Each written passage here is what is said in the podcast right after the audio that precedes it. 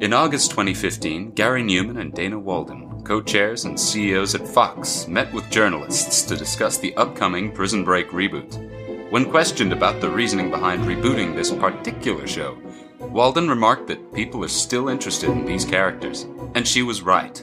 Prison Break remains one of the most successful library shows on Netflix. What is it about these properties that make them so ripe for being remade? A cynic might argue that it's the result of a tired system relying on fond nostalgia to gather as much cash as possible from a sinking ship. But what if it was something more?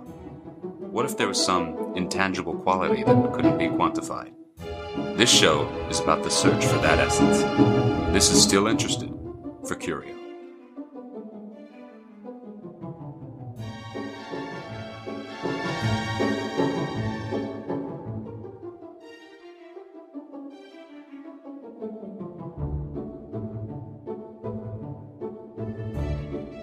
Hello, and welcome back to Still Interested, our TV and film reboot and remake podcast for Curio. I am, as always, your New Year's Eve party boy, Ben McAllister. And I'm your New Year, New Me, Jackson Newson. And joining us today is a special guest. regular me, Harry Goodlet. Hey, there he is! It's fresh that little, boy. uh, fresh little uh, lead in as well. Yeah, and oh boy, this has been a little bit of a uh, change of pace for us because we recorded that, like, Charlton Heston Planet of the Apes 1961? 1968. 1968 movie, what, like a month ago. Then we had our Christmas special recorder, which you've no doubt heard by this point. Yeah, of course. A Gravy Day Miracle. uh, and now we're moving back in, uh, of course, to the movie that we've just watched, all of us together. The 2001 Tim Burton Planet of the Apes. And uh, what a film it was. What a film Wow. indeed! Something like what I guess thirty-three years after the original, they decided that this franchise was ripe for remaking. You know what? I think I agree. Okay. I'm pretty sure I, it was ripe for remaking. I don't think they necessarily did it great job. Yeah. but I think there was something there. You know, something they could have done. We I can't mean- knock the ambition. no, That's true, that's exactly. The impetus to remake it is valid. And I mean, you know, like, had the whole prequel trilogy that has uh, just wrapped up the last couple of years, so, you know. So which, there's uh, a lot of heat there. Yeah, exactly. Yeah, exactly. You Tim, can- Tim Burton had a real a real banger on his hands. He just didn't didn't know how to didn't know how to shape it. he really thumbed it in. He just used Mark Wahlberg instead of James Franco. yeah, and he, It's- and he so- paid dearly, I think. same That's true. same movie, different actors. Make it- Anyway. okay, so like I don't know. We'll, we'll get to this when we do the next one. Have you seen any of the like new James Franco Planet of the Apes films, Harry? I have seen the first one, and I Right. think I've seen part of the second one as well. Right, right, right. Yeah, well, we'll, we'll, we'll get into that a bit later. But like, can you imagine this movie with James Franco? It just wouldn't work. Not that it works great, but anyway, we're getting ahead of Different vibe, different ourselves vibe. here. Yeah, first up, I say right on in it with the invasive music cues. Oh yeah, dude, the Elf, Danny Yeah. Elfman up in this Mm. piece, making those tunes, doing how he does. You know how we do. Everybody Yep. knows. Danny Everybody Elfman, knows the elf. bringing it all together. Busting Hey, through that all star cast. It's actually just occurred to me. Danny Elfman writes music for The Simpsons. He does. So he probably wrote the like parody Planet of the Apes musical that they use in that Wow. episode of The Simpsons Yeah. that we put in at the end of the last episode. And then he's writing the actual music for Planet of the Apes. Yeah. It was all tongue in cheek, surely. that's like he knew when he was writing the score for Taking the this. piss. Yeah, thoroughly. surely. All star cast fucking Helena Bonham Carter, Tim Roth, Paul Giamatti, Kris Kristofferson, Mark Wahlberg, directed by Tim Burton. It's 2001 and all the stars are coming out. Everybody. Everybody. Uh, one, one thing I've to note is that like we have this like very long like intro sequence essentially, It's so a lot of credits. It's like a fucking video game looting sequence. Like that. That's like, it's, like, it's like. Skyrim or something like that, where you're Mm. kind of like you're panning in on this one weird object and it's kind of like spiraling around. You're like, what's that? And you jump to something else. Yep. And you're kind of like, whoa, what is this mythological world we're being in, like invited into? And, Yeah. yeah. So they're hitting one point of remakeability really early with the invasive music cues, but they are thoroughly missing another one, which is getting moving quickly, which is something that the original movie does. It just like opens, it's Charlton Heston, then they crash, and like we're straight into it. This movie, oh boy, it takes its time getting getting moving a little bit here. Uh, so yeah, these long ass credits, but the way they end with that shot of the stars in space is so Star Wars. Yeah. like you were totally expecting Yeah. that, like. Yeah. I mean, I, sh- I shot of like like the stars in space, and also a pair of ape eyes over Yeah. the night sky. Yeah. not not very Star Wars there, but like I I see your point. But they did the pan down as That's well. true, like that's it was like the true. shot of Star Wars Yeah, and then the true, pan yeah. down, and I was just getting Star Wars vibes so it hard. reminded me of uh, an episode featured on Still Interested previously, Oh. Believe, Mm. uh, of the Jurassic World intro, where you have the like um, the dinosaur eye in the egg. Yeah. It's that classic, like, ooh, did you see that coming? Yeah. You're like, you never right. would have thought of that happening. Yeah, exactly. And there are a few of those Yeah. moments in this film where uh, Tim Burton really flexed on the audience and was like, "You didn't see that coming, did you?" Yeah, the whole last 30 minutes, you might say. we'll get there when we get there. So, straight away, we've got a monkey flying a spaceship, and let's be honest, doing an awful job. Yeah, really bad. He's just hitting buttons at random. He starts freaking out, like the spaceship is plummeting down to the planet, and he's just screaming and flailing his arms. But it's okay, because it's just a simulation. And here's our boy Marky Mark Wahlberg coming Playing in. uh, Leo Davidson. Captain Leo Davidson with the U.S. Naval something. Air Force, Air Force, think right? Of course, yeah. No, that's interesting actually, because in a lot of sci-fi, they always imply that it's like the Navy who's responsible for spaceships. True. Yeah. Marines like- are very yeah. like prominently featured in a lot of sci-fi stuff. Exactly, they're like space marines, but they'll be like you know naval officers and stuff. Space stuff. Marines. Yeah, fucking Warhammer 40k. I'm right. Yeah. Oh, dude, nice. Yeah, Games Nice. Workshop. Yeah, yeah. Yeah, it becomes apparent as we're like moving through here that like uh, Leo Davidson worked in some sort of ape kindergarten in space, where like him and these like top researchers and pilots and shit just train apes to Yeah. like do human things. But they're not regular apes. They're gene spliced, mm. super intelligent apes floating like in around Saturn, I guess, in some space station orbiting Saturn, mm. like working on apes. If they're super intelligent, can I just ask the whole like, okay, they've put them in simulations to in spacecraft and all that sort of thing. Why was there that shot of that monkey painting?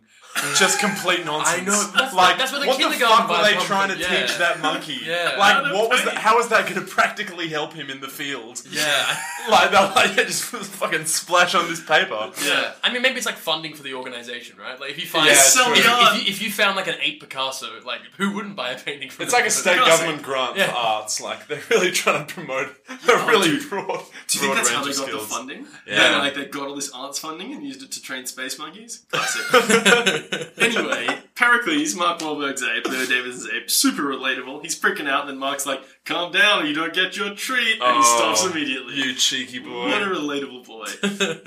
It's how we know Mark Wahlberg has a heart of gold. I think. Yeah, Well, really it actually, I, I had a point about this a bit later in terms of like, why do we spend so much time with these fucking apes at the start of the movie? But it is like the emotional heart of the film. Like, you can just imagine that, like, someone, like, some producer was like, why don't you cut, like, the opening 10 minutes and just go straight into Mark Wahlberg landing on the planet? And you've No. got fucking some dude there, like, you can't cut the Yeah. ape scenes. Yeah. They're the heart of the movie. He was probably like, Mark Wahlberg is so uniquely unlikable and dry. For the next 120 minutes, we need him to like the apes first. Yeah. We then have an interruption in our film where uh, Marky Mark is pulled away from his ape kindergarten. There's some exposition about the apes and like what's like the gene splicing going on, uh, but he's got a postcard. And A so video uh, postcard. our boy Leo Davidson goes to this uh, high tech video postcard. Of which is informed by a man who just comes in and says, You've got a postcard. it's like, well, that was great. What a natural segue. It is the most generic 01 party of all time. I've written down, I've written down, this is so 2001, it hurts. It's like, It's painful. That was so good. diverse group of fun Yeah. friends hanging out, being like, oh, when are you gonna make that kind of Oh, commitment, Mark? I yeah. just got engaged to my girlfriend. One guy's like, "Man, when you coming back? Hopefully not too soon. I'm enjoying that apartment." Like, oh. just like, all right, dude. Like, yeah, cool. there's some really played out, fucking watered down banter between friends.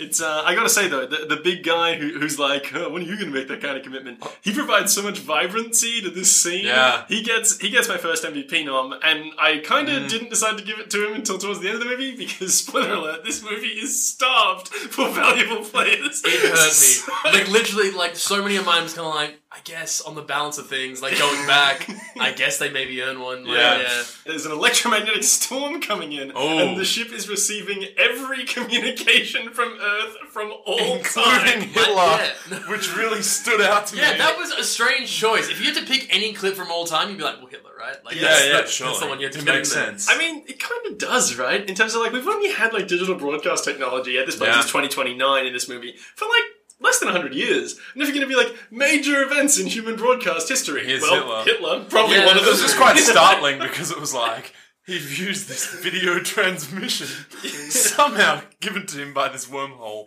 And it's like, Hitler, whoa! And you're like, damn. It races through everything That's else. Kind of crazy. pauses on Hitler a little bit too. yeah, long that's right. I think that's another frame on him more It's, than and it's funny, as you said, because like my first title pitch was, "I'm getting every electronic communication from Earth from all time."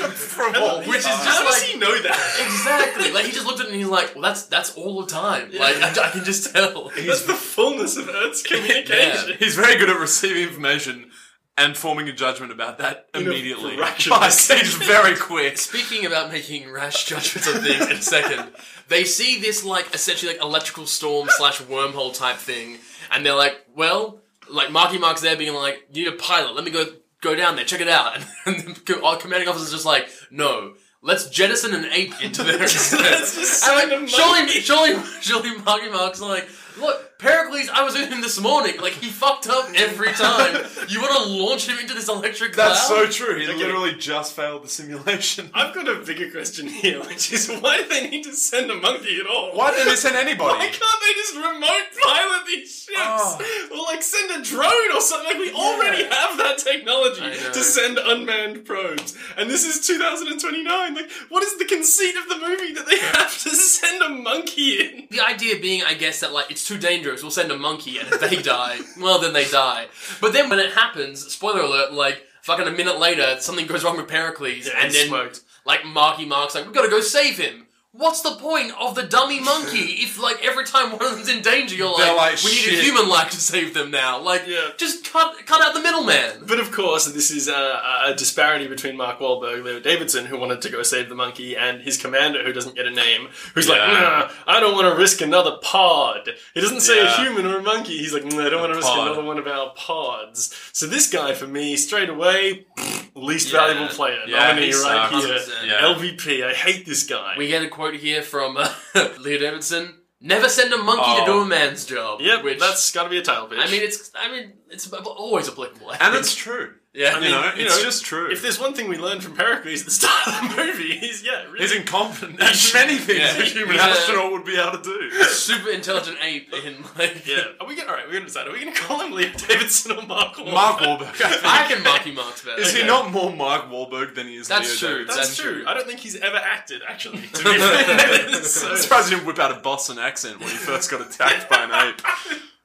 so Marky Mark gets in his pod. He's like, "I gotta go get my chimp." He explicitly says those hmm. exact words, and he launches off in his pod. and these special effects, as he's flying into the EM storm, do not look good. No, this don't. is that shitty era of like CGI, which like it it holds up way worse than practical effects. Like mm. at the time when you were all used to like old like 80s 90s practical effects and then this stuff started happening you were like oh this looks so cool looking at it now like the movies we've watched that had full practical effects just look so much better than this shitty 2001 Do you know what I will say?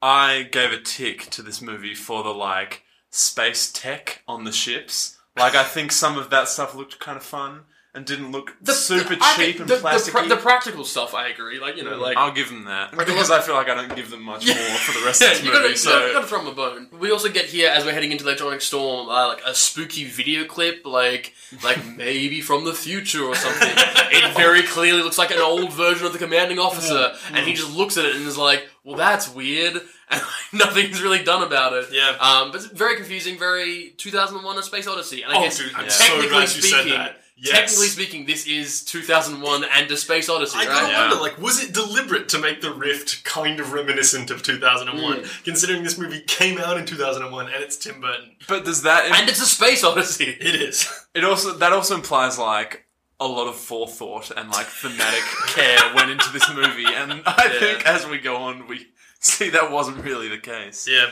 So the ship clock counts forward hundreds of years. Oh no, all these instruments fry. There's all this crazy music going on, which was produced by the elf, one must assume. Hmm. He lands down I mean, on the planet. it would have to be right. Like, Yeah. He's credited for it. I don't think anyone else is making it. It was the monkeys; they had them working Yeah. on it. he crash lands on the planet, and at this point I've noted down, man, this movie is just going so much slower than Already, the 1968 John Heston movie. Anyway, they actually make up some of that time pretty quickly because They've landed in a lush green forest, which is different to the desert that they landed in the original movie, and he immediately meets some Jumanji-looking motherfuckers. This fucking, I think you called him a cut rate Kurt Russell. Hey, But for yeah, me- he's for me- Kris Kristofferson. yeah. For me, he was the Jeff Bridges looking motherfucker. Yeah, And, that's did have true. uh, this this young blonde lady, and they're running through the forest because they're being chased by apes immediately. Yeah, So apes immediately descend and attack. and they get caught immediately. Yeah, so- That's what was bizarre. We've made up like 20 minutes of the time that we Yeah. lost because in the original movie there's like 20 minutes where you've got fucking Charlton Heston, what's his name, Gregory Taylor, something and, like that, and Captain Landon. Taylor. Yeah, You usually yeah. Taylor, Landon, and someone Doesn't else. matter, yeah. and they're just hiking through a big desert, like ruminating on the Yeah. human condition for 20 minutes. We get none of that, and so we're straight into the apes catch them. So yeah, I mean, I, I take back what I said before about this movie moving slowly Yeah. because we're back on pace, Yeah. baby. We're just cutting things left, right, and center. You'd be forgiven for feeling briefly optimistic here.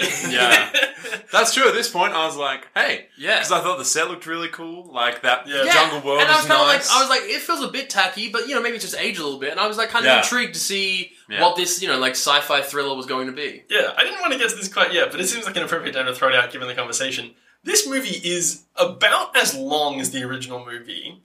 It like there's not an original plot beat in it. Like everything in it is from the original movie, but they've also cut stuff.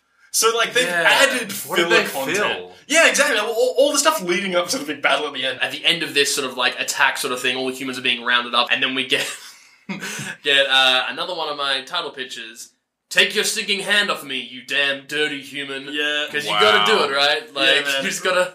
that's that's awful. Right before that happened, though, we get a big panorama of the monkey army approaching, which for me is until a little bit later, it's the closest thing we get to like the, cool classic, panoramic yeah, shots yeah, yeah, from the 1968 movie. there are some shots of that movie that are fucking really cool to look at even today. First thing we notice about these captors here is that these monkeys are way different. Like the monkeys who are capturing them, they're way more like animalistic and brutal, and I don't Mm. actually mind that. No. Because the monkeys in the original were a little cheesy. Like they were wearing those shitty Mm, that's phone true. suits, and they were a little like. Phone fucking- suits are great. Yeah, they are. Oh, we did skip over it, but Marky Mark's space attire was really, really good. And Yeah. his space attire, and then his like now planet Yeah, attire, because he's wearing kind of like a ripped, like shirt, Woolen sort stuff. camo, but Yeah, and it's kind of like if you were in the clubs in like the mid two thousands, like That's it wouldn't true. go astray. Like it's a Mm. real, it's a real vibe, but like he's kind of rocking it, but it's it's a lot to take in. he also is so babyface in this movie. he's Like, very young in this movie. Yeah, So straight away, they've dispensed with the whole like Captain Taylor or Davidson at this point not being able to talk subplot, like the, the pivotal part of the movie that mm-hmm. makes it interesting in terms of him trying to convince them that he's intelligent. That's just gone right out the window, and as a result, like. The apes are portrayed as so much more like brutal and awful in this film than they are in the original. But then, th- this was such a key point. I wrote this down four or five times. What does this movie want to tell us? Is it, is Exactly. it, is it that the apes are just like humans? Because they have this whole fucking conversation being like, we went up to the summer house and it was da da da. And they have all these human idioms and like catchphrases. Yeah. And then they're also like, like, let's just grab everything and fucking kill it. It's Yeah. like, which is It's- it? it's Are they bizarre. sophisticated or are they. they fly off the handle so so Exactly. rapidly. Very They quickly. really- yeah, so there, there are some mixed messages, but straight away we get some shots of this ape city, which I just call Apeville for the rest of my notes because it doesn't get named.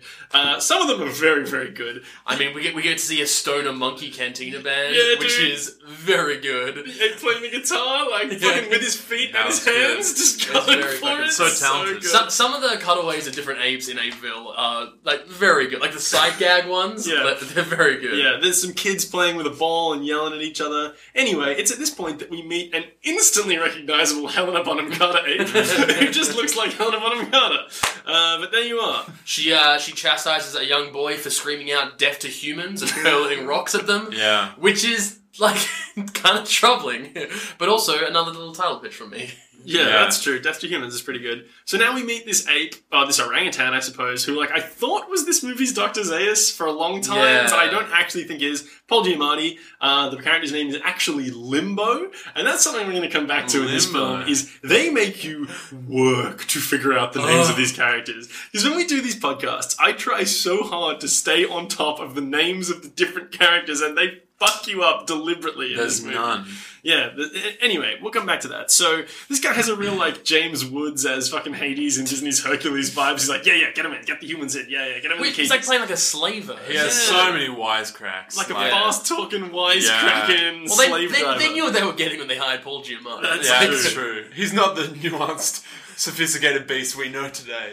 like, this is a simpler Giamatti in 2001. a less seasoned Giamatti. A simpler Giamatti. so we straight away learned that um, Kris Kristofferson, the the cut rate uh, Kurt Russell, can talk, which is crazy because again, I thought that like okay, so they've dispensed with the idea that like the landing captain can't talk, but surely the humans on the planet won't be able to talk. But no, they can all talk. They're all intelligent. And it really like removes something. A, it removes something of the, some of the mystique from the first film of Yep. like he was the only one that could talk and it like makes it like feel more alien and weird. Number two, everyone still treats him as being really intelligent. Yep.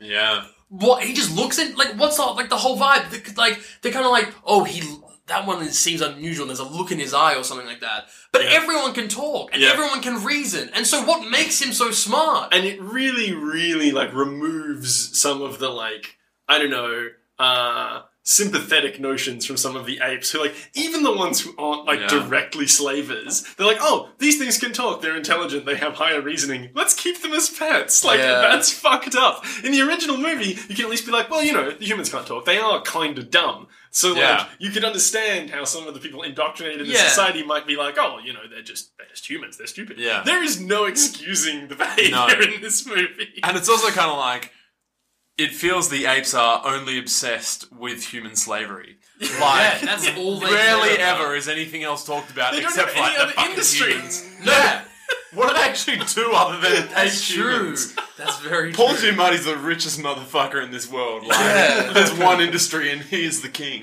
so somebody says about uh, Mark Wahlberg, keep your eye on this one. He's feisty, and that's a title pitch from me right there. Nice. Pretty good description of Leo Davidson. I'd say so. Uh, okay. Does someone want to sum up all this weird, awful stuff that happens in the slavery room? Where Oh. they start talking about Yeah. human puberty and how you don't want a human who's a teenager in your house. ah, nice gag. Yeah. Uh, basically, so we we meet here General Thade, who comes down with No. his, uh, I guess, his daughter. That's Tim Roth. Uh, Ti- yeah, Tim Roth, not the daughter, General Thade. uh, it was a Tim Roth really turned. really Really great It was a real bold choice. Yeah, Yeah. he does it well. Look, Um, the man can do anything. yeah, yeah, yeah. yeah. Uh, no, so uh, Tim Roth, the General Thade, just kind of tooling around and like, just like being very immediately aggressive to someone he seems at least like professionally, Mm-hmm. like like as a colleague in some sort of way. Essentially, He's, just an like, irredeemable tool. yeah, throughout he's the just, entire movie. Well, I just had it like, why is this kingpin monkey such a dick? And because like the entire film is just Tim Roth like curling his neck Yeah. like the Yeah. entire time and like Snarling. sniffing and snarling and that's all he does all film. He does a great job, let Yeah, it be said. sure. But it is just so But his strange, character yeah. is one note. Like, Yeah, are we yeah. meant to believe One he level. climbed the ladder of like being the police chief or whatever the fuck Exactly. he called military it? commander, General Yeah. Thade. But And- like, but in comparison to the rest of the apes, who sometimes go a little bit wacky, he spends the entire film being like, ah, Yeah, like, he's it's just consumed by rage. Yeah, That is true. So, yeah, I guess Thade wants a pet human for his daughter. Um, that happens. Oh, uh, uh, Helena Bonham Carter we see being like, oh, I can't believe the way they treat these humans. Yeah, playing then, Ari, yeah. Then Thade leaves with a little girl uh, for his daughter as like a pet, which is hard to watch. But anyway, I guess that's the dark, twisted Tim Burton reboot Yeah. that they wanted to make of this uh, franchise. So then they start like so um what's his name Limbo Paul Giamatti takes all the humans out of the cage and starts like branding them on the hand for like slaves. Helena Bonham Carter's ape runs in, who we later learn is named Ari, but literally not until five minutes before the end of the movie. She runs right through and snatches the brand right out of the hand of the guard who's branding the people. So like they don't even try and stop her, and at this point it becomes apparent that she has some kind of power. Like her Yeah. dad's important or her something. dad is involved in the Senate in some He's a way. senator, they have they have an ape whatever. Senate, which is cool. Yeah. Um, Dude, I wanted to Senate. see more of the I ape know. Senate. I want to see more of anything else, man. yeah. Um, and ba- basically, what what plays out is that she essentially um, convinces Paul Giamatti, uh, Limbo character, Yeah. to hand over or like deliver these two humans. sell. Um, yeah, well, Leo this- yeah, Davidson. to, to sell uh, Yeah. Leo Davidson and the, the blonde, blonde human. girl who doesn't get a name in the entire movie. Yeah. Yeah, exactly. So so he makes a classic Captain Taylor power move, similar thing to what Captain Taylor did with the, the good ape in the original movie, where he like grabs her and holds the brand to her neck and he's like, let me go. But then she's like, oh, release him into my custody. A real power play. But yeah. Except this time, it's more power play and more like sexual role play because immediately the vibe is Oh, like, that's does this does this good ape Ari save Marky Mark purely because she wants to bone down? Yeah, because she- there is like there's a touch of sexual energy in the Mm-hmm, 1968 film.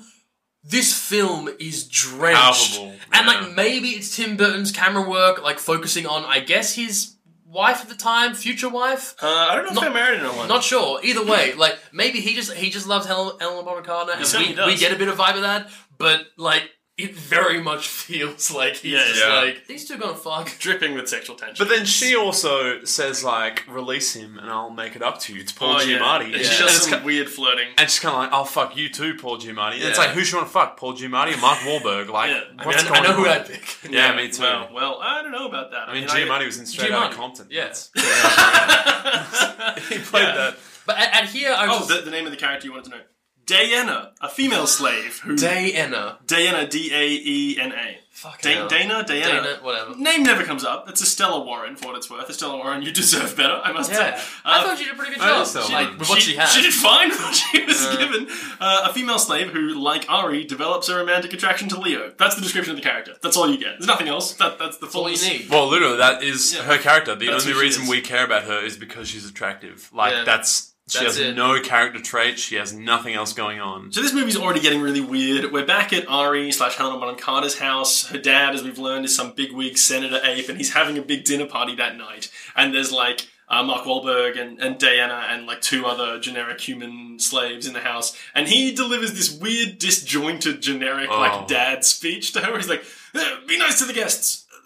Wash your hands." and- and Get, get rid of these wild humans with like huge pauses in between every statement. It's super. This is a forty-five second bit. Yeah, like, yeah, it was really long. He says three things. It- It's quite strange. But now I guess there's a dinner party Yeah, happening. but I have here in all in all caps and in bold. What the hell is going on? Because we have the most banal dinner party scene. yeah. oh, where like God. literally like as you say like so it's like there's a couple of senators there and they talk about doing like essentially like like the ape version of going to the Hamptons like it's just like, like oh we did this and that Dude. we gotta go back to the rainforest I, and like I actually love this needlessly foppish like orangutan with like Yeah, a big face. yeah. He's so Yeah. cool, and he's just like, "Oh yes, we summered in the rainforest. I couldn't hmm. climb a tree. I'm too old now." And they're all like chortling away at how he's old and fat. and then the wife's like, "We did nothing," and he's like, "That's the point." Everyone would be like, "Very like, funny." nice. Yeah. Uh, General Thade and his second in command, played by uh, Michael Clarke Duncan. We find out that Michael Clarke Duncan's character is really into Semos,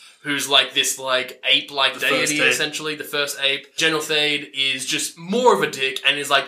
Like he basically like he knocks off a Marky Mark and like grabs his mouth and pulls open his jaw and is like, "Is there a soul in there?" yeah. Ah, so like, this, this what is like fuck was that? Th- this this scene is like the closest thing we get in this movie to the like 30 minutes of procedural courtroom drama from the original where they're like debating the nature of humanity so i gotta say at this point like social commentary discussing the nature of humanity Yeah. versus Oh. animal animal welfare point of re- remakeability that they're they're hitting okay if this is meant to make you feel sympathy for the apes and be like, "This is just how humans treat animals," I don't think so. I don't think any really human is grabbing an animal and being like, "Is there a soul in there?" Yeah. Like that seemed really, really. I mean, really a little too much. particularly when like, the, like when the animal's talking back, See, that's like, "I've got a soul." Yeah. we, we certainly do things that are worse than that to lots of animals but the point is that these animals can talk and this made a very heavy-handed point, I think, by being like, yeah "Yeah, man, it's all equal. It's one and the same." It's Uh, like, especially from Angry Thade, who's I know, just yeah. mean Angry the whole Thade. time. When you're like, I've, I've written down, why is Thade such a motherfucker? Like, why is he such a dick? I just, I do Yeah. not understand it. To summarize, like another like seven minutes of screen time for you, though. That's it. It's just a dinner party. Nothing much happens. They debate ape politics, they do some recycled rumination on, like, human rights,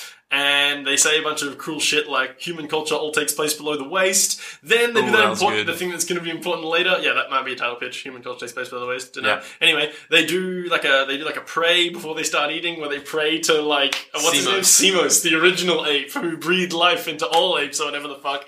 At this point, I was so disappointed that they said amen instead of ape men.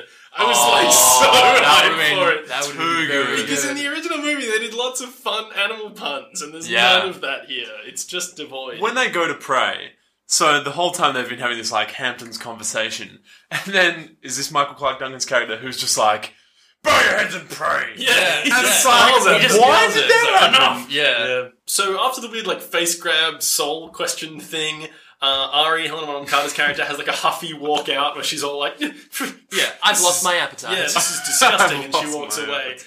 And then General Thade just like creeps into her room like the most fucking like intolerable fuckboy. and they have this scene where he's just like, "You care so much about these apes, these, these humans, but not for me, a Yeah. fellow ape." He, he, he, he- you, you have the line written down, hey? Like, Uh, he says, "You feel for humans and not for me," and then does this comically big jump off Yeah. of her room. he just bails. What an like, exit! Like, he's like, you don't really care for me, do you? Yeah! And just like launches himself off the balcony. And that's the end of the scene. Yeah, dude, what an exit! Yeah. he comes in. He thinks he's entitled to some love from this uh, Yeah. Helena kind of character because he's an ape, I guess. And then he just launches himself into the open air. and I like mean, Tim look, Burton just cannot make up his mind as to whether like they're What the humans or apes. Like, what the tone fuck is, are they yeah. doing? Yeah, it's true. So now we're down back in the human cells. Mark Wahlberg's character, Leo Davidson, is escaping, and the other humans are mostly horrified, but ultimately two decide to go with him. Um, the bald headed guy who played the Egyptologist in the original Mummy movie, and uh, Dana, who is uh, the, the young blonde lady, they, es- they begin escaping with him. We got a prison break, baby. Yeah, exactly. Then we cut to a really weird scene, which Harry and I, neither of us understood what was going on, but Jacko did. Thank God he'll Jacko was explain it. there. Yeah. Please explain what happened. Yeah, happens of here. course. So we have uh, General Thade being led down uh, into like these like bushes, essentially, like near like the this body of water by these two apes, who are basically just like sort of going on about like how they saw something burst from the sky and like all this sort of stuff. And then like Thade's like, "Are you sure you didn't just learn just dreaming?" And then he's like, "No, sir. Look at this." And essentially points out to them like there's like all these like sort of like tree branches and shit have been like crushed by something hmm. falling down through it, hmm. and we're meant to be like, oh, so that's where his uh his ship crashed. Hmm. And then Thade's like, have you told anyone else? Like, no, we came right to you, and he's like, you did the right thing. He walks away, thinks about it for six seconds, pulls out like Knuckle dusters. essentially knuckle dusters, and then does the leap again, and then just beats the shit out of them until they're both dead. He's all about just jumping through the air, man. Yeah. He's a big acrobatic boy. Mm. Do you think Tim Roth did that once during filming and was like, ha, ha, ha, I'm doing that again? And they're like, Tim, we've only got you doing it three times. And he's like, no, no, no, no, no. You More want me in this film. I'm, I'm, I, yeah. I have to enter and exit every scene by jumping. jumping. Yeah! jumping It's nearly true. They Like, went to the zoo true. during filming and was like, "Holy shit! Did you see that monkey jump?" that was sweet. We gotta more of lots that. there's a yeah. scene later on, we'll get to it, but he just spends like 45 seconds jumping. Yeah, Like, he he just really like, just jumps "Ah," around. and just jumps around. The Kylo Ren scene. yeah, exactly, yeah. Tim oh, Roth loves it, fucking 16 years too early. Yeah. Yeah. 15 anyway, so we're back with Marky Mark and the Funky Bunch, which is what I'm calling this escape group. Nice. And there's some infighting because one of the guys picks up the guy who played the Egyptologist in the mummy and is like, ah, you're, you're one of the house humans who work with the apes. You think you're better than us. And then Mark's like, hey, what if we don't worry about this right now? Yeah. And then they all just continue to escape. So not really sure what the point of that was because it doesn't come up again. Like that character betraying the rest of the group, if I'm not mistaken, unless I Yeah. missed something. No. And now, this part of the movie is like throwback to like Captain Taylor's escape in the original scene where we're going through Apeville, we're seeing all this and weird get, get, getting a slice of ape life, essentially. Yeah, some whimsical shit, including a great MVP nomination for a group of greasel apes wearing leather jackets. Literal grease monkey. This movie invented the term grease monkeys. I have it written down.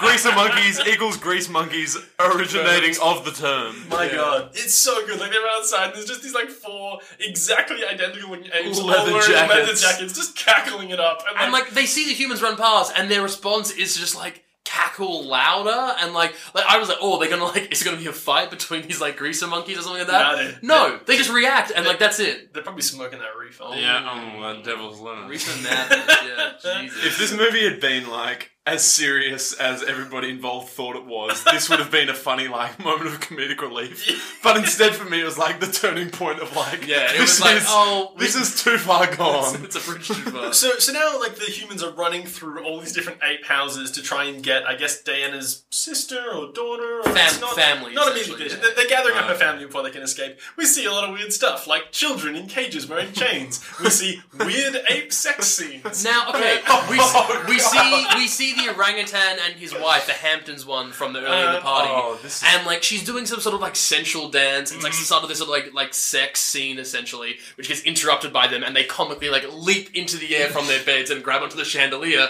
It's- But like, I gotta be honest, Ben, this one's on us because like we spent like a lot of time last Yeah, it's talking true, about how like instead of kissing there should be some sort of elaborate mating dance that we see, and then they showed it to us, and we were wrong, Ben. like we it. were so wrong because it's literally just her on top of the bed, like shaking her arms and be like ah ah ah, and he's like ooh ooh ooh. It's it's too much. I wrote, But- thank God the monkey sex scene got cut off.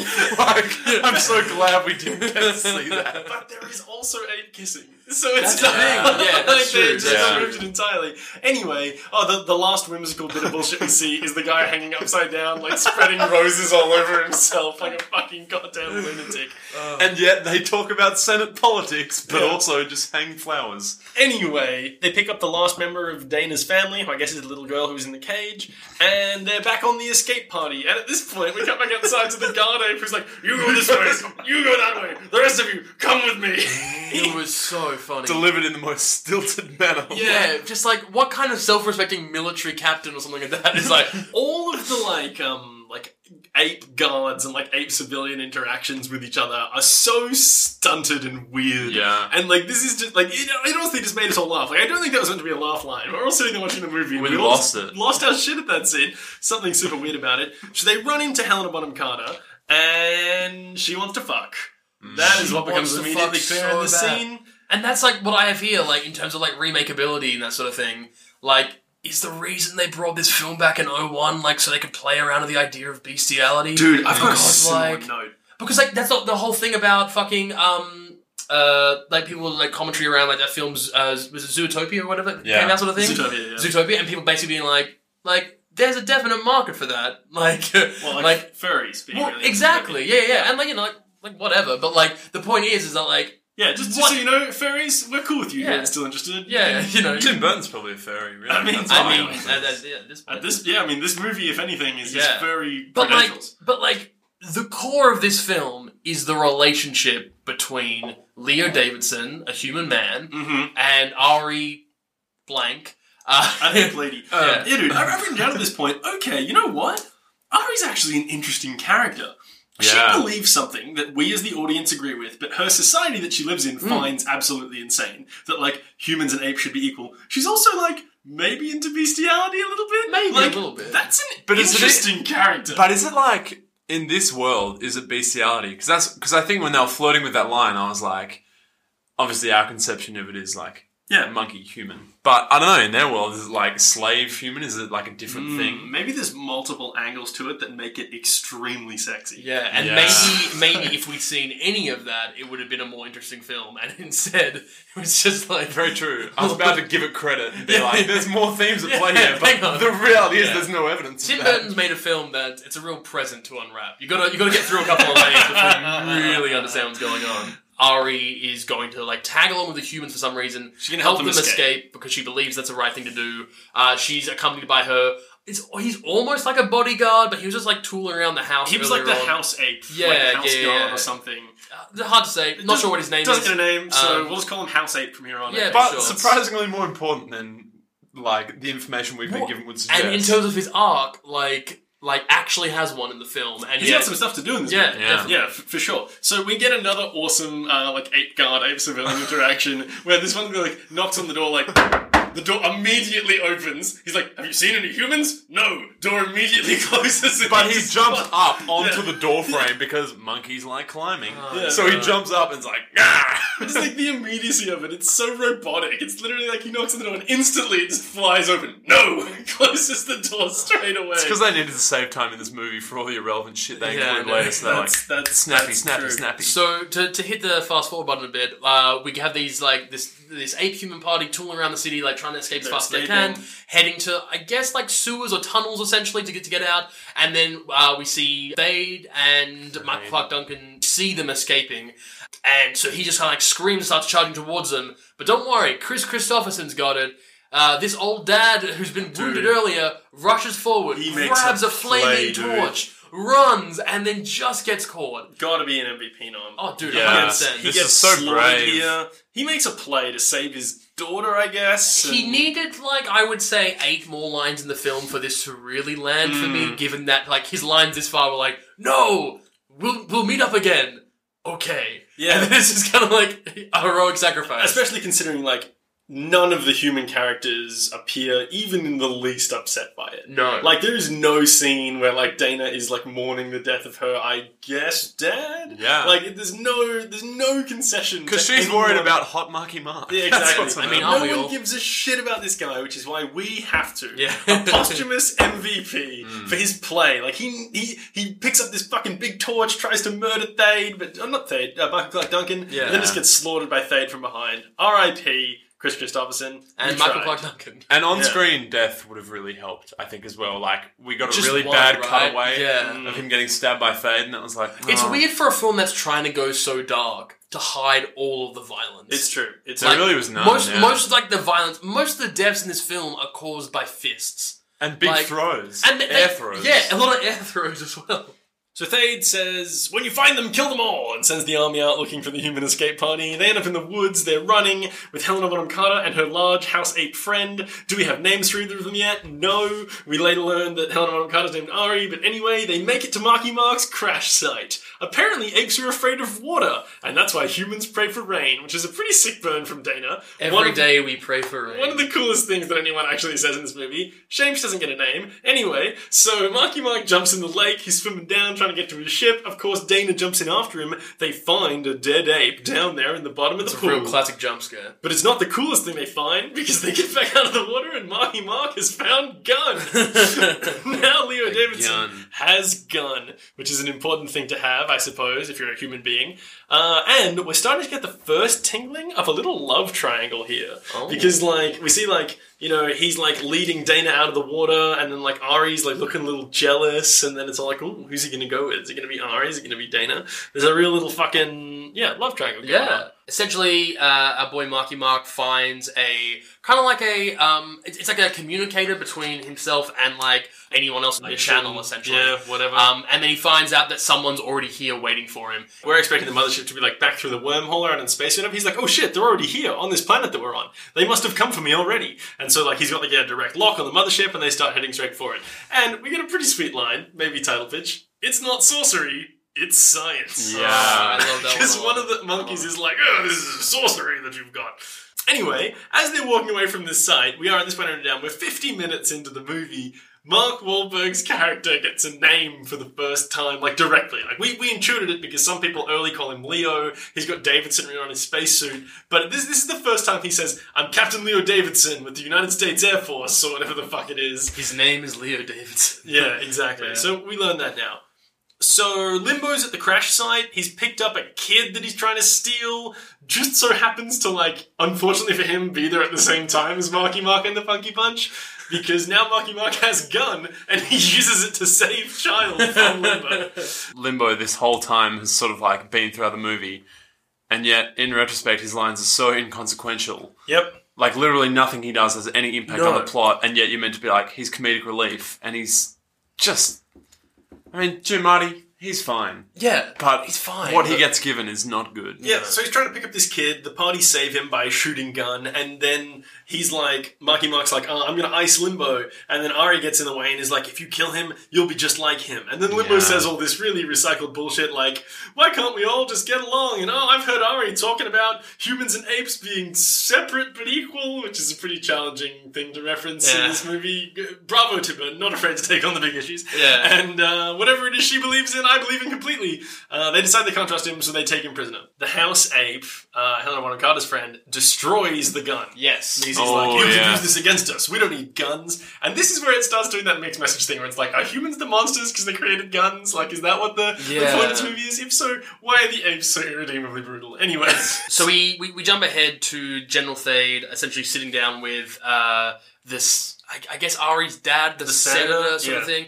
Basically, because Michael Clarke Duncan's character earlier was like, I saw Ari, she was helping the humans, and he was like, Thade, who loves her, was like, no, no, no, she was like forced against her will to do it. Like, she would never do that. And Hmm. so he's basically gone with that story to her dad, being like, declare martial law, give me power. Give me absolute power. Yeah. That's his direct quote. Give me absolute power and I'll get your daughter back. Yeah. And they're like, blah, blah. And Yeah, they do it. They, they, they're absolute madmen. They do it. They give him absolute power. He turns to Michael Clarke Duncan and he's like, We're not just colleagues, we're friends. Hmm. I need you to go to Calima and secure the camp there for me. And this fucking big gorilla boy, Mark Clarke Duncan, just wants to do a good job for his friend. What a nice boy he Yeah. is. He's like, you got it, chief. And you can see the pride in his face. He really fucking wants to wants to do a good job. We've got Marky Mark and the Funky Bunch walking through a very stark desert. I just had that Stark Landscape, sweet Yeah, remake. That was a cool remakeability point. Yeah, exactly. Cool shot of a stark landscape. Doesn't look anywhere near as striking. No. Because, like, the cool thing about the original movie is they're all wearing these white spacesuits, and, like, the desert that they're in is so bare, and there's these wide angle shots, and it's kind of like Mm. really light colored sand, and the whole thing is just really bland, but in a really striking Mm, way. mm. Whereas, like, it looks really alien and strange, whereas this just looks like any. Looks kind of like that. Those like prosthetic, you know, mountains. Like Yeah. just looks like bad sets. practical effects. Yeah. Anyway, so Marky Mark's explaining that on his home planet, apes live in cages. The, to, to borrow a line from the original film, uh, or from the tagline of the original film, that uh, apes are the beasts of burden and humans are the masters. but uh, they, of course, are stunned by this. They can't imagine it. So again, some social commentary on like human-animal relations. Oh, and we do worse to our own kind. Yeah, oh, that was very powerful. yeah, yeah. When they're like, how, was how really can you treat apes like that and keep them in cages? Yeah. And Marky Mark says we do worse to our own kind, including when I hurled insults at gay people and threw bricks at Vietnamese. I'd know. Per- person, from a very personal level, an intimate personal level, Yeah. I've done some shit. Pretty weird that Tim Hi Burton everyone, included it's that me, scene. Mark Wahlberg. So now we come to a scene which uh, was actually pretty hype. I actually like this quite a good a, scene. lot. Um, and let me tell you, there is some extremely good trivia for this scene coming up. So Yes. yeah, let's not get too ahead of ourselves. But basically, Thade's gone to visit his old man, his uh, his father, who's like lying in bed, and it's very like he walks into the room, and he's like, ah, "Son, is it you? Come closer!" Like he's this wasted old man. they have a Like- sweet fist bump. It's very good. Yeah, they go. Yeah, they do that like ape fist bump, which is yeah. And can he not? Can Thade not drop the anger for one second? He cannot. Like His he's like, dying, man." father." Yeah. It's like, come on. So, so this guy tells his son. He, he's okay. I gotta say, this old man is putting in work the whole scene. Like Mm. he's literally like, "Oh, my dying breath, my son. Let me relay to you the secrets of our people." And he tells his son, uh, General Thade, all about the time before time when man ruled apes and apes were the slaves. And To which Thade says, impossible. yeah, Is that impossible? yeah, like fuck you, Is that old not man. kind of believable? well, the best part is then he uh, is like, go over to that dresser over there. Get that box of ashes. Yeah, go and, Yeah. go and check that out. yeah. And he Would they goes, get, like, are they meant to be the ashes of Semos or Or some ape hero. yeah. and then he smashes. What what is what is that he smashes the on the ceremonial urn? It's Yeah, like Full an of urn. ashes. Yeah. Yeah. he smashes on the ground and produces a gun. Yeah, Uh, just a gun. Like it's just a fucking just a gun. gun. He just picks up a gun. And then uh, a Thade's old man is like, "This is what the humans used to enslave us. Like this is what keeps us from them." Yeah, And it's like, are guns the only reason why humans have power over apes in this like past life? I mean, like, was that it? the the point that he, he makes is like, and this is actually where like the mixed message comes in. But this is actually like the probably more interesting message that this movie could possibly get away with is just like. The humans, like, they're so ingenious. They build these weapons. Mm. Their ingenuity, ingenuity knows no bounds, but their ingenuity goes hand in hand with cruelty. No creature is as devious or as violent, etc., etc. You know, doing that commentary that they do Yeah. in the original movie. But the whole point is, like, the humans, like, if you fucking let them, they will fuck you up. Yeah. So you gotta go stop this human before he can get to Calima. Calima. Because Calima is their, like, sacred land, I suppose. from where Semos uh, Semos came and will return again. Yeah. And then his dad just died. he just dies, Wait, with with the best last line Yep. before he dies is, "Damn them all to hell." Yeah. dude. And then that's it. he really puts in some work. And for me, the dad here's got to get an MVP. MVP, Yeah, 100%. he's good. One of the most He held it interesting, down. compelling moments in the Mm. film. Mm. So this is the point that I've noted that like now we're we're back out in like Marky Mark and his group escaping. The whole mid part of the story, where there's the procedural courtroom drama, has just been removed. It's, It's just gone. not in Don't need movie. it. Don't need it exactly. We're straight back out there with the group, Marky Mark and the Funky Bunch. They're all heading to Calima, and Helena Bonham Carter is just being really weird in this scene. So they're they're heading up towards this like ape camp near Calima, and they're talking about like how he's like, "What's Calima?" And Ari's like, "Calima is our fucking sacred place." Yeah, we get You some know? like religious exposition. Yeah, Well, it's well, some, really good. some real anti-religion vibes, as you Yeah, point out in the yeah. movie. Like she's basically like, hmm, the sacred scriptures say that this is where you know Semos came and all apes sprung forth Yeah. from him. But you know, But they're just stories. yeah, most educated apes believe that didn't happen. The real fucking hilarious irony here is that like that is literally what happened. Yeah, in the yeah, timeline like, of it's this movie. absolutely like. The religious texts are completely one hundred percent historically accurate. but we'll come back to that.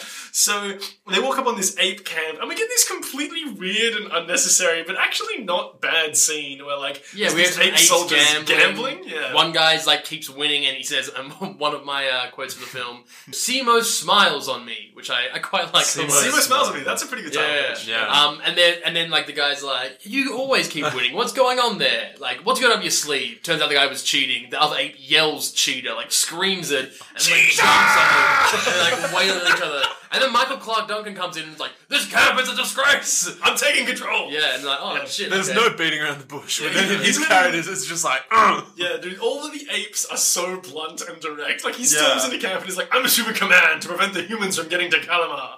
Then, Marky Mark's solution to this problem is to, like, ride the camp on horseback and just set it on fire. Now, and it's, it's worth noting very quickly, he's very sacrilegious about it. Yeah. Like, he is Yeah. targeting every shrine to Semos he can find. Yeah. Because that, that's all we see. Is like he like like he's burning out all these camps, and I'm I'm guessing to hinder them in some way or to spook Slow them. them I, I, down. I don't know.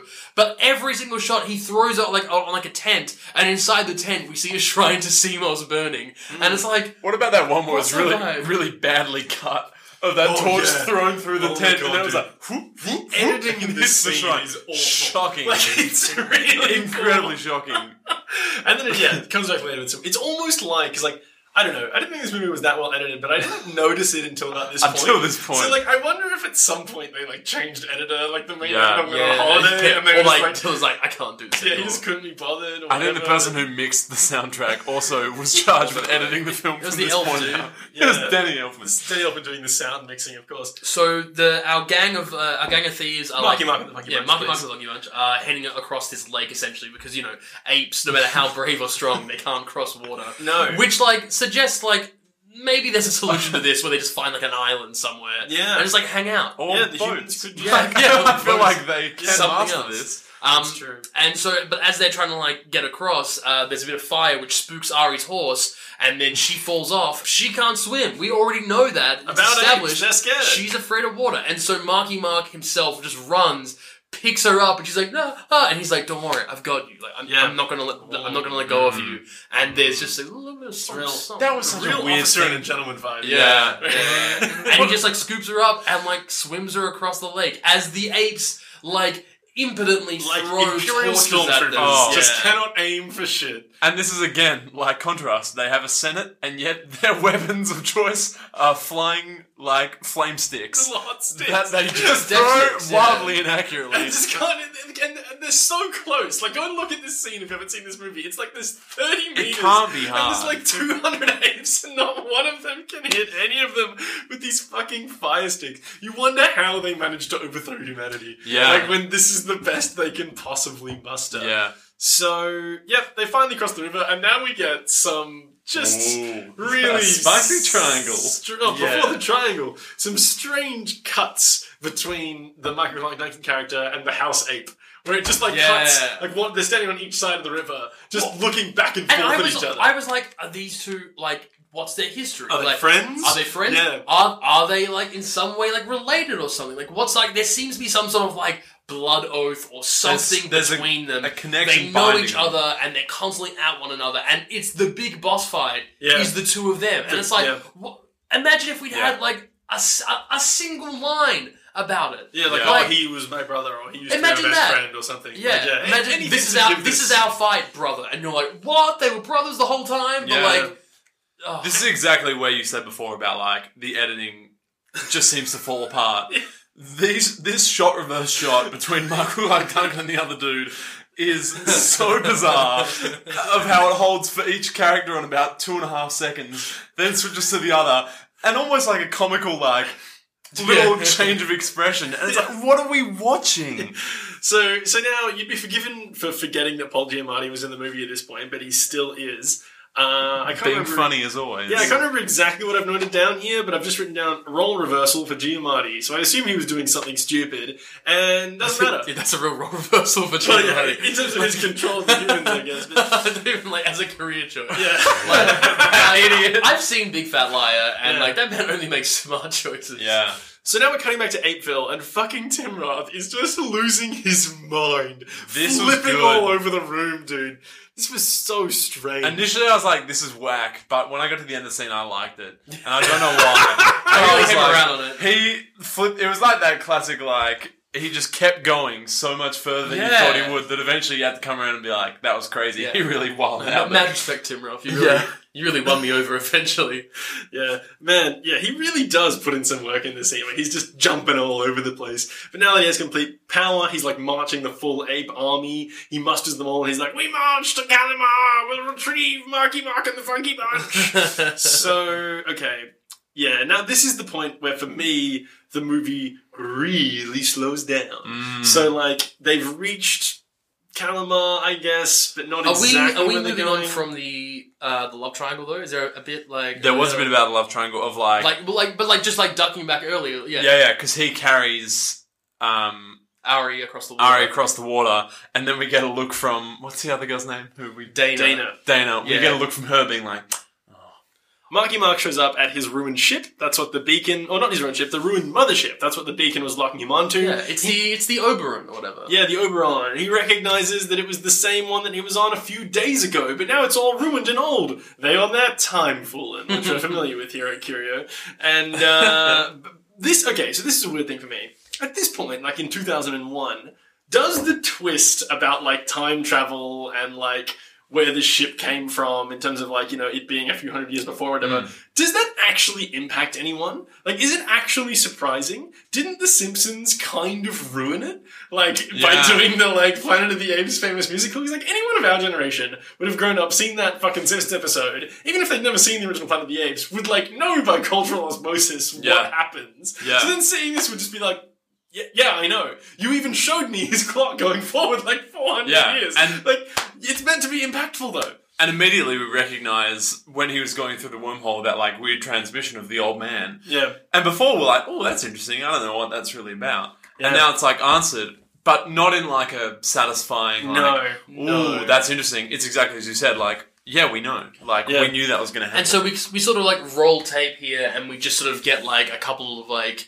uh like info bites from like a couple of the old crew members. Essentially, like the old like commanding officer being like, "We're fucked, we're fucked," Yeah. and then uh the other scientist from the the ape kindergarten earlier, who's just kind of like, "Oh god, S- uh, Semos is taking over. He's he's too powerful. He's the most powerful ape. He's the- and I trained him myself. Like, ooh, humble brag. Yeah, like, okay, sick. so, uh, Maybe you shouldn't have. Yeah. Yeah. I'm on the apes team at this point. Yeah. Yeah. She said that. I was like, fuck this lady. The, the important thing here is that yeah, I guess they came through like the wormhole right after Mark Wahlberg's character, but then like through some weird time fall and they landed several hundred years before him. You know what? It's not important. Yeah. Okay, let's not get bogged down in 'Cause- semantics. But the, yeah, Because I for, agree with actually, for that to have, for that to happen, it had to be hundreds of years before. yeah, yeah. yeah. right? So I, for, through whatever mechanism, they ended up on the same planet that he's landed on, but several hundred years earlier, and they spawned this ape civilization with all these, you know, Real quick. human slaves and apes. is this Earth? Okay, so okay, we're gonna get Yeah, into we this just, this is a huge like, point. because it is, it is, yeah, it is really not made explicitly clear. Yeah. I know this is Earth Earthon. This was a major point that I had where I was like, oh,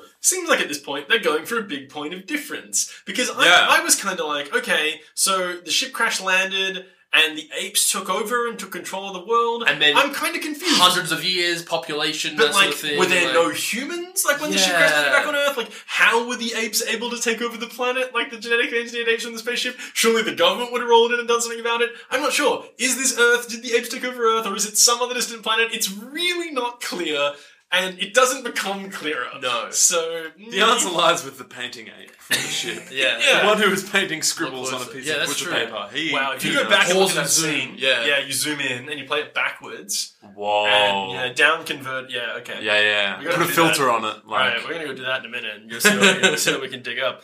Big reveal, like Semos was one of the humans apes, and as you say, the religious texts were right. accurate. He was the first ape. He was the first he- ape, and Yeah, he like spot sort of on. like ushered this new civilization in and helped his people. But again, Like, and if this is a say this, imagine this is a barren planet where mm-hmm. like everyone spawned from that team of humans and apes, Those apes, that yeah. were on that ship, and it was a pretty big ship. Like, there mm-hmm. could have been like enough apes. It's to, like, yeah. yeah, sure.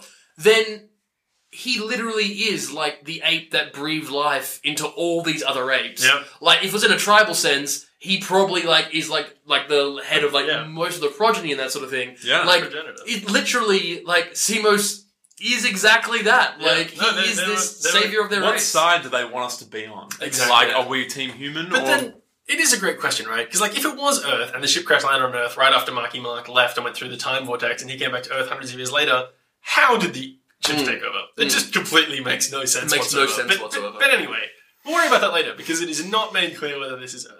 Now there are hundreds of humans here. Basically, they leave the spaceship. Marky Mark is like, "Oh, they're all dead because they came looking for me," and walks outside feeling really down on himself. And there's just hundreds of humans here. All of them. They Yeah, all arrived. They all came. The word has passed through the people. that, yeah, yeah. The, the word has passed. The stories have passed from around the different tribes, and they've all come to see you because you're our savior. I want to Marky let it be known that I went to the bathroom like 30 seconds before this, Yeah. came back, all the humans had come, and I asked Jackson Did there, I like, miss anything? what, like, how'd they get here? And then some character was just like, they heard the word. they came to see you. It's like, you, you missed nothing. So this is where I've written down. Okay, this movie has gone completely off the rails at this point. Yeah. Like we have discarded any notion of this reflecting the original No. film. Like now there's like hundreds of humans here, all ready to form an army under Mark Wahlberg. What is going on?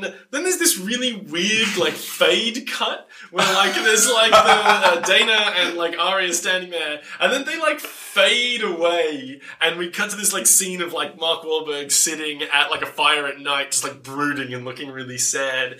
And uh, I guess now we're gearing up for a big ape-human war. Yeah, basically, like Mark Wahlberg, like is like riding around. Like basically, he's like he talks to Daena and is like, uh, "Tell your people like, to leave," and, and she's like, "They're not going to listen to me." Yeah, he what he says is some really narcissistic shit. Like he's like, "I'm the only one they want. They're here for me. Yeah. you should all leave, and I'll give myself Just over." completely Yeah. ignoring their like existential crisis and struggle Yeah, of all these people over years. Yeah. And completely ignoring the fact that like Thade is literally like, we're gonna wipe out all humans once and for all. Yeah. Leo is like, it's all about me. They're here for Listen, me. man, that's all they want, okay? Yeah. Let me, like, put you on my back. Yeah, exactly. So um, and then uh, Daena like works herself back into that love triangle with this like dude. sweet hand on face holding, and like you just see Ari being like, "Shit."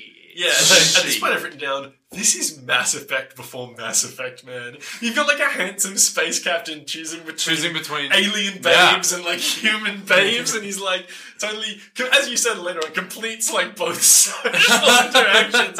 You know, like when you romance Tali and also fucking Yeah. uh, Miranda Lawson. Anyway.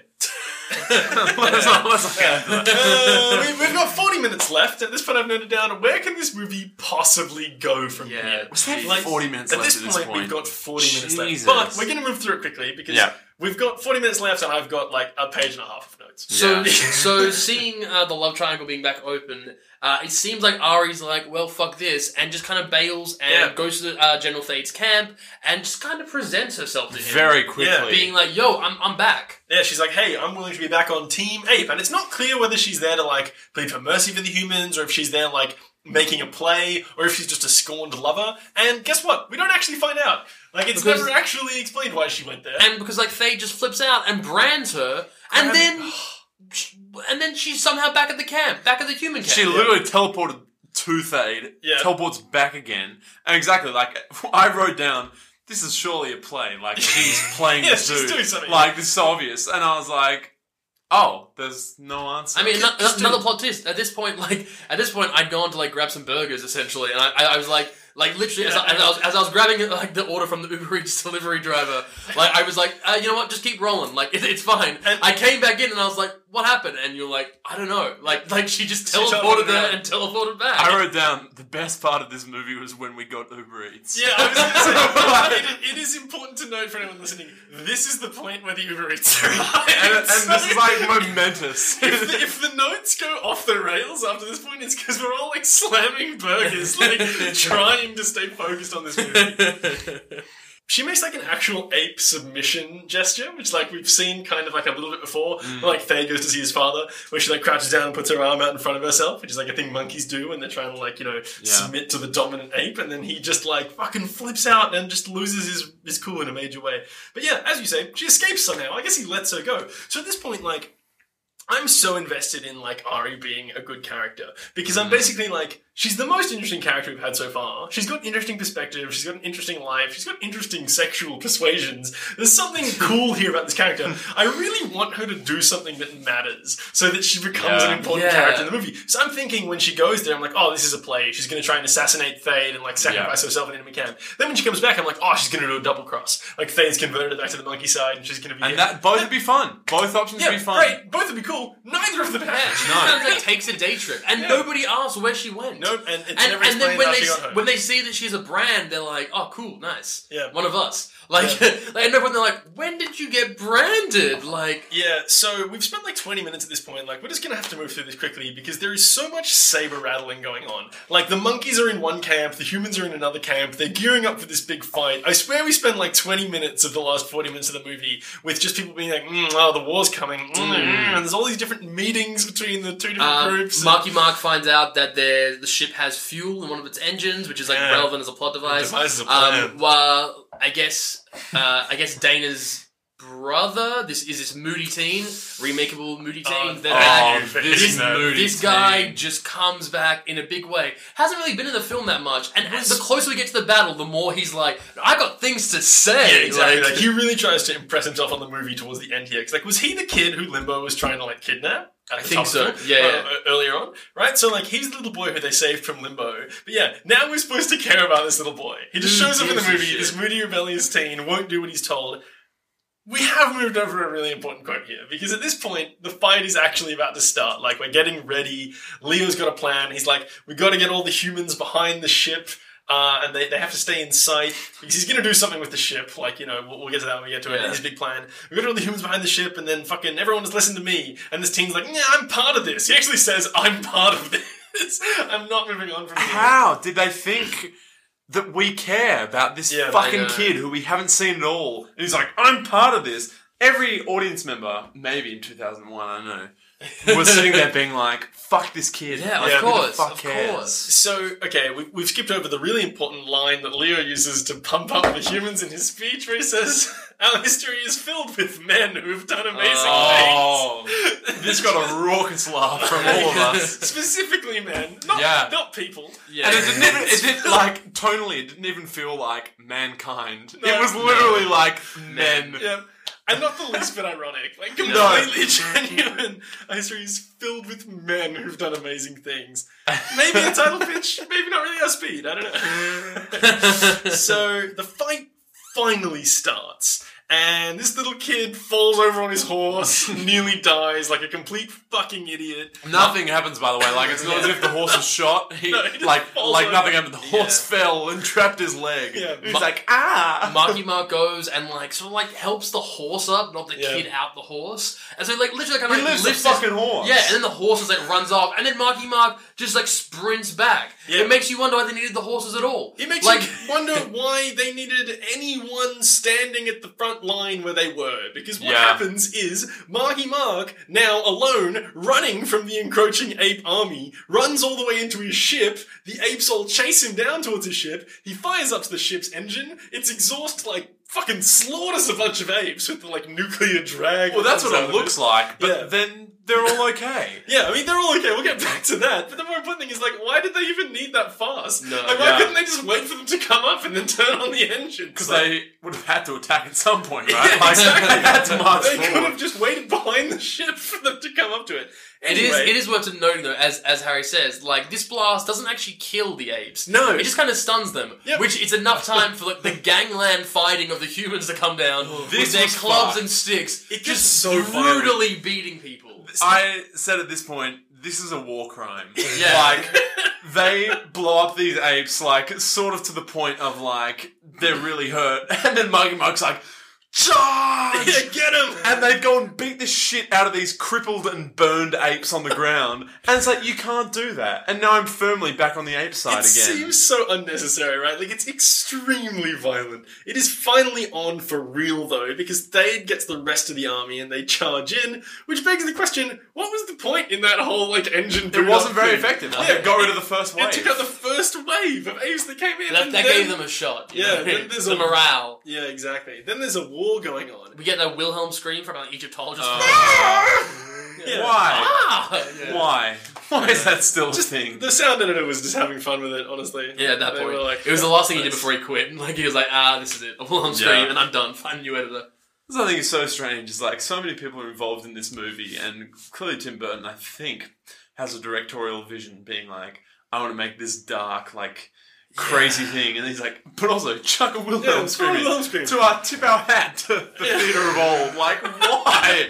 a bunch of weird, whimsical Tim Burton shit. Yeah. Yeah, we need it all in the movie. So yeah, we get a lot of like little like one-on-one fights going on. We get a great boss fight between Michael Clarke Duncan and, I guess, Mm, that was House- good. The House Ape. Like, the they, unnamed house ape. They have this very, and, but to be fair, like the unnamed house ape, he's carving it up. He's rocking two blades, Dude, he's awesome. and just like He's- slicing dudes up. He's putting in work. yeah, and then they have like they drop their weapons. They have this like unspoken sort of silence, and then like they kind of like like charge into each other. Like they both leap in the air, The throwing didn't match. look very good. No. But anyway, and they just like beat each other with fists, Yeah. and then Michael Clarke Duncan just kills the other dude. For me here, been a long time since we've had one. House ape doesn't get a name. Does get an MVP nom though. He's I putting in 100 percent work. agree. Yeah. I 100 percent He's agree. really trying. good. This scene for me has some real Lord of the Rings vibes. Like it's got a real like epic battle vibe. It's actually pretty good. Yeah. Was it worth the 20 minutes of saber rattling? No. No. Yeah, it really feels like they spent too much time building up this fight. They hmm. should have just got into it. They could have got 20 minutes out of this movie, man. Imagine if this movie was an hour and 40. Oh, easy. and like everything that happened And all much better. happened in much less. It would have been so good. And it's also let down by the fact that like you have these throws, and I get they they're very clear with the fact like, oh, apes are strong, but there are these comically large throws They're absurd. where one It's ape one ape throws a human Like, literally 200 meters. Yeah. 200 meters away. And like not overarm, like grabbing back into the shirt and just going straight up. you I'm may like, as well that is fucking see the wire on the back Yeah. of the dude's shirt. Like a fucking dumbbell curl, like just like straight up in the air. So Thade and Leo are going one on one. They're like finally going for it hand to hand. Leo's kind of getting his ass kicked, and then oh, what is this interruption? A Deus Ex Machina. Yeah, a literal Deus Ex Machina. Everyone's stopping because there's some awful CGI coming through the atmosphere. Oh, it's a pod landing. Could it be Alpha Pod? Who could be in it? It opens and there's a little astronaut in there, and then But they keep the face obscured. Yeah, exactly. because they're like, you don't know who it is you're gonna yet. Introduce another man. Imagine if it was Marky Mark. Yeah, Imagine if it was more time timeful and stuff, like, back really the Future old, that would've really been old, like shrunk good. down. but with like a huge gun, and he just like sits there capping people. I think That's a better movie. That would have redeemed so much. Awesome, of yeah. He comes in with like a fucking like old school gangster Tommy gun, and he's just like just mowing down apes, and he turns the tide of the You battle. dirty, stinking apes. It's Charlton Heston, dude. Oh, yeah, Charlton Dude, Heston mowing fucking them down. Charlton Heston comes in with a Tommy gun. Dude. Well, that'd suit Charlton's like And yeah, NRA at that views point, as well. yeah, like, current. NRA president Charlton Heston. This is like a, like a Winchester I don't think he's- repeater, just like I don't think he's the current NRA president. in 2001. 2001 he okay, was. yeah, he- Yeah. he's dead now. Yeah, yeah I, I'm aware of that. Okay, fair enough. He died in an ape shootout. Yeah.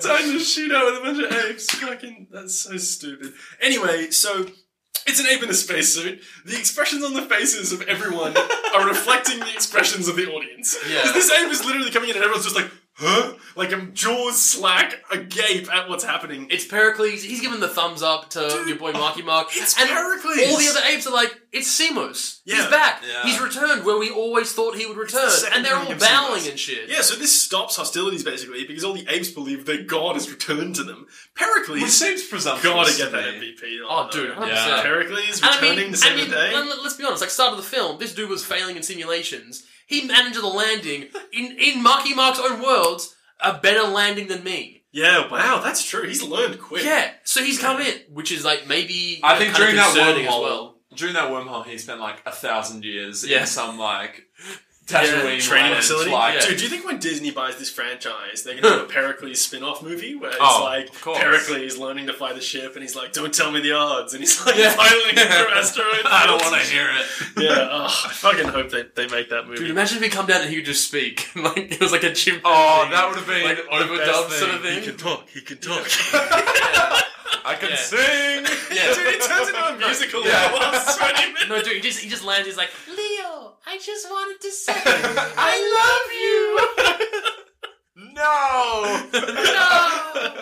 All right, we gotta wrap this. Yeah, up. yeah, yeah. We got so close, we got Put so a ri- close. We're so close. We gotta put a Yeah. ribbon on this movie. So, Okay. um, Thade, having been confronted with his own god, doesn't care and continues trying to kill Leo Because he's and then, mad. And then when fucking Pericles or his version of his god attacks back, fucking Thade throws him across the room, Yeah. nearly like killing his own god. Yeah, exactly, dude. Huge so, throw. so he, yeah, he like fucking hits Pericles for six. Pericles like crawls off to die in a side chamber while Thade and Leo are going like one v one. Basically wrestling over the gun, which came Yeah. down in Old Mate's pod. And at this point, I've noted, oh, good, the League of Nameless Sidekicks show up. Yeah. so like Ari and Diana and who else? I don't even know. The rest of them. Uh, yeah, they all show the up. moody teen, The- maybe. yeah, the people who don't have names all come in to watch this like Thade Leo one v one. But not really help. Yeah, they, Just- they don't do anything. They just stand just there. stand They just stand there and watch it. Tim Roth, man, in this scene, he pulls a face here Oh, that is yeah. so good. He's like.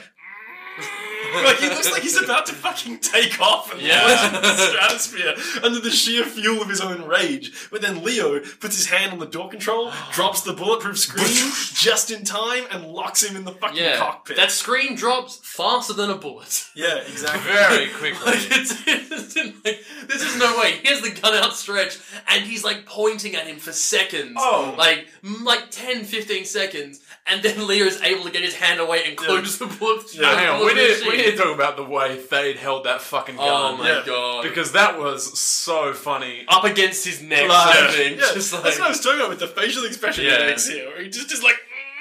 Oh, Yeah. It was incredible. Yeah, he's almost worth an MVP nom just for that moment. Yeah. I Yeah. mean, he was I mean, so I mean- insufferable I mean, the rest that, of the and like to be honest, I wrestled with this. I didn't actually give him one because he was so irredeemably evil. Yeah. But that tied with the balcony jump almost convinced It, me. it was this for moment an for me, MVP. but, but maybe maybe we see how the other MVPs are, and if no one's good, maybe we revisit. But Yeah. like, I think it's Yeah. it's a little tough. Um, So- we also see Michael Clarke Duncan's character roll down here, Yep. uh, the friend of uh, of Yeah. General Thade. Um, and basically, Thade is like like busting off like bullets, like trying to like get through this bulletproof uh, glass. They're all rebounding. They're all Yeah. bouncing around the cockpit. And I- Which you'd think he'd learn. I Yeah. I also assumed he'd get hit by one at Yeah, some no. point. The whole time I was like, that's where this film ends. Like, Yeah, he gets like shot by the damn bullet. dirty ape not realizing that like the power of technology and like Stupid getting itself fucking killed. ape. Yeah, Yeah. exactly. yeah, Um, and instead, it becomes like a social interaction where he just appeals to each of them in different ways. Where he, he's basically goes up to like Michael Clarke Duncan's character and is like, "We were friends, you and I. Kill him, kill him for all of us." And his character just screams, "Everything I believed is a lie." Dude, okay, so this is crazy. Everything I believe is a lie. Great title pitch, but also this whole thing comes out of nowhere because all of a sudden, like the fact that Pericles has showed up, the tide is turned now against the Thade for some reason, and they're all like on side with Mark Wahlberg. They all like believe him now. what has Michael Clarke Duncan seen exactly to make him that change? has made him like completely flip on everything? everything he I believe is a lie. No, not true. You used to believe in like Yeah, the religious in fact, text about in fact, you your know, religious beliefs have been confirmed. Absolutely confirmed. like you've you've seen proof. You've Yeah. seen like indisputable proof that like Semos, the like your like ape god, has returned as you thought he would. you know what? You thought that they believe flight is impossible. Like all of that. Like it's like sacrilege to talk about because it would be impossible. And then your ape all god, the second coming of, does that. Like You know what actually fucks this up though? Fucks this all up completely. When Thade goes to see his dad, and he's like, "There was a time when humans were the masters and apes were the slaves." That implies that Wouldn't it that- is Earth. That fucks with this whole That's idea true. that like Semos came down and was the f- like. yeah. So how's it? It doesn't make any sense. It has no internal logical consistency. But then also you have the moment where Marky Mark's like, yeah, apes and I we used to work hand in hand. Like Semos knew that. yeah, But then the whole like religious sort of text is like Semos rebelled, killed all the humans. So it's just like, which one is it? What's Yeah. actually happening here? Anyway, let's move on quickly. Thade asks Ari for help as she's stuck in this chamber where all the bullets are bouncing around for the last minutes. this is the first point she actually gets a name. Thade is there like, Ari, help me. But she just holds up the hand that he branded and she's like, oh, I'm with the humans now, you Yeah. motherfucker. So He's in a sassy little wave. yeah, yeah. He just continues shooting his gun at this bulletproof screen, sending more of these laser bullets bouncing around the, cock- the cockpit. Just completely blows it the fuck up for no reason. Uh, and it turns out Pericles is alive, so that's nice. Uh, But there, hey, there was that really weird shot where the smoke cleared because he just kept shooting and Yep. flipping out. The smoke clears and Thade is just sort of sitting Just a scared little boy. in this hiding. little cave. He's Yeah. a little, little boy. it's pretty weird. We, so, we bump out. The apes and humans have found a new life together thanks to their savior, Marky Mark. Thanks to the savior Mark Wahlberg, exactly. The house ape is dead. They all give a funeral for him with such pleasant baritones. I gotta Yeah. say, they're like, mm. "He was an ape to remember." Yeah, kinda, you know? Michael Clarke Duncan is like not taking the heat for killing this guy. No, he's, he's- very much just kind of like we were close. Him and I. Yeah, we were friends. In, in, in, the, in the final moments, we were close. In the life- As I strangled the life from his As I killed him, as I wrung his neck. It's a real fucking yeah Star Trek vibe. Basically, our boy Marky Mark is planning on heading off in the pod, Using um, Pericles' pod. saving, Per- like leaving Pericles here, like going to the pod, and then going back into the wormhole, which now doesn't make sense for it to be like you go in one way, you come out, come the, out the other. Like it, he he wasn't really like it wasn't like a linear progression through. He kind of just like zapped around and then ended up here. Like Which begs a question. it's maybe an interesting leap for him to be like, yeah, like I'm gonna go back in time rather than Yep. forward in time It- again. it- it But anyway. makes very little sense. Anyway. and like fucking okay, so this is like the wrap up of the romantic love triangle in a completely unsatisfying way. So he we- basically kisses both of the ladies. He Yeah. kisses Ari. He kisses Ar- Ar-. Ari's very much like, you should stay. It would mean so much to everyone Please here. stay. It would mean to so me. much to me. And Yeah. then they have like this, honestly, like quite like as a kiss, you're kind of like, well, that feels like kind of earned. Like you know, But whatever. To her saying it'd mean a lot to me, Marky Mark has a two sentence response where he's like, "No, I have to go." Yeah. And it's like, well, so I'm sorry. Hey, yeah, sorry, man, baby. put his foot down. That's a colon, Yeah. baby. And then he heads over to Daena, and they ex- barely exchange any pleasantries. And then she just like smooches him. Yeah. And then yeah, and, and, well, I suppose that's consistent with the rest of the film. Yeah, that Before is- that, that is pretty we consistent. get my favorite title pitch, which is "Farewell, Spaceman." That's pretty good.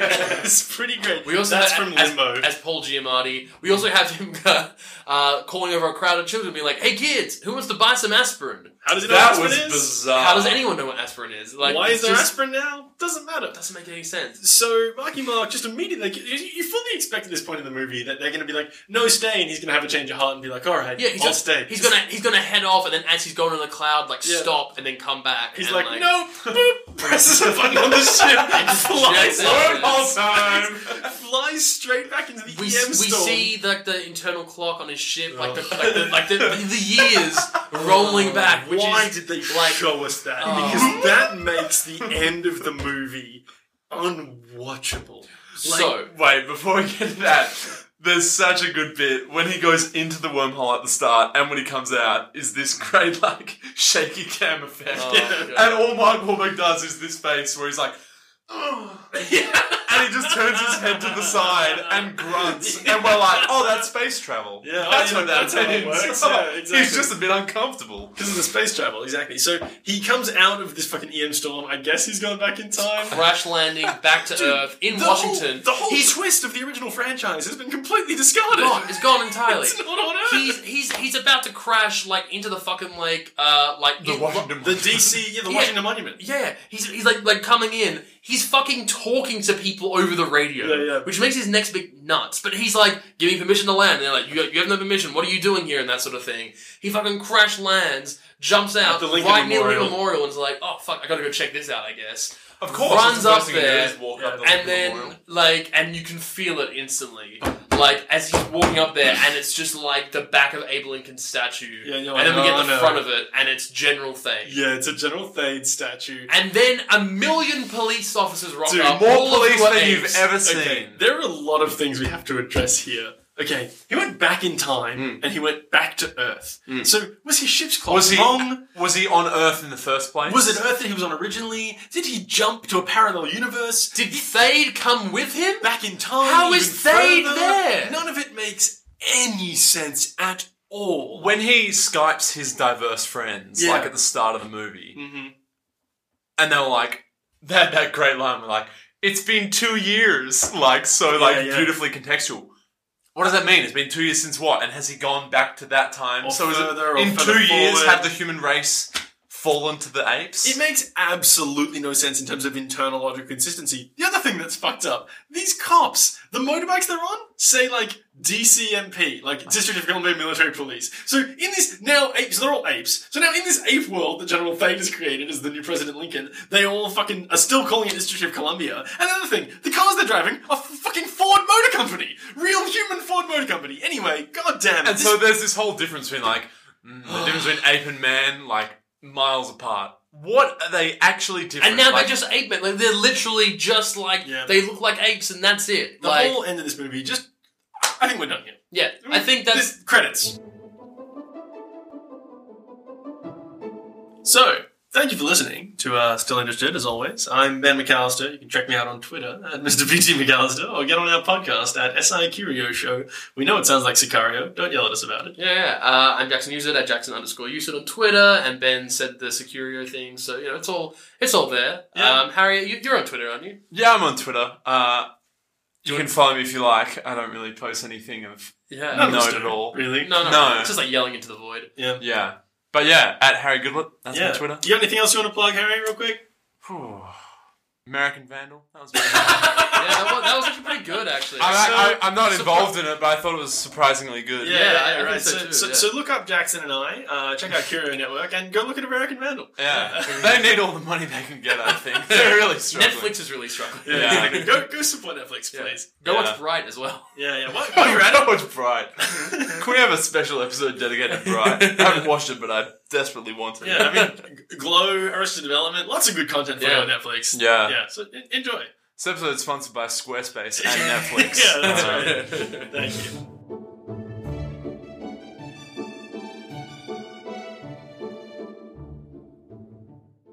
Shall we talk about MVPs? I'd love Yeah. to, dude. All right, I'm just going to list mine. You guys can list yours, whichever ones you got, and we'll go from there. So the first person I've got is the guy from the video postcard that Leo Yes, gets. the apartment. The guy who's like, commitment "Nah, don't come back too soon. When you can make that kind of commitment. Just the really sassy dude who just completely nails it.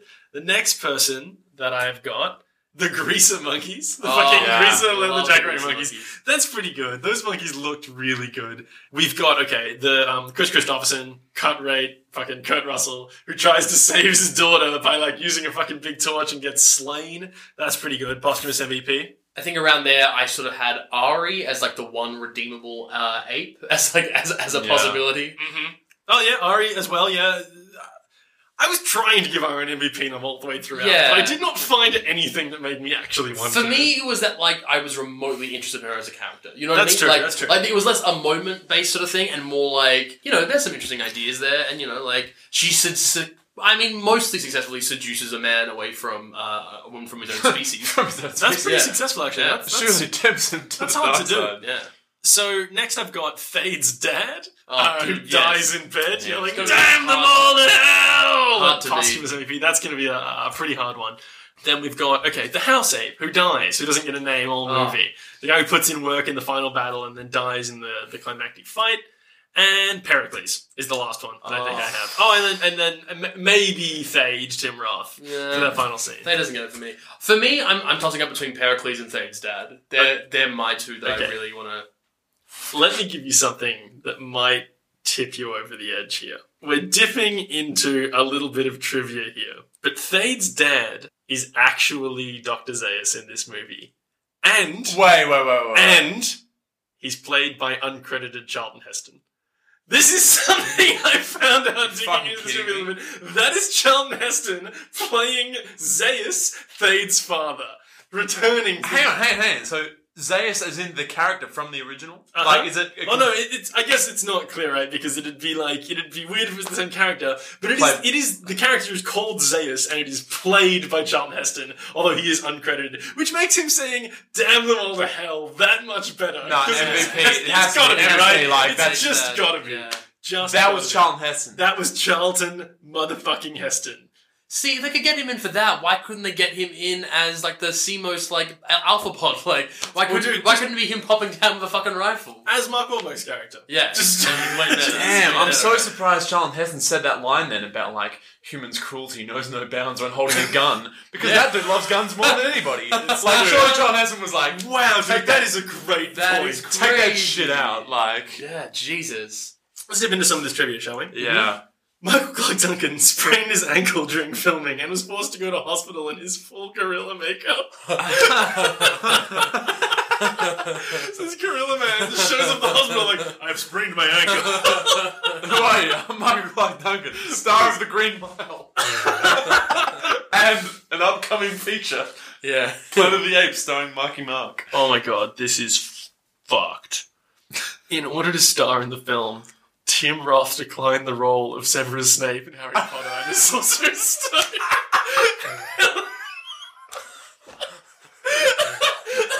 Oh, Tim. Tim, if only you knew. To do that.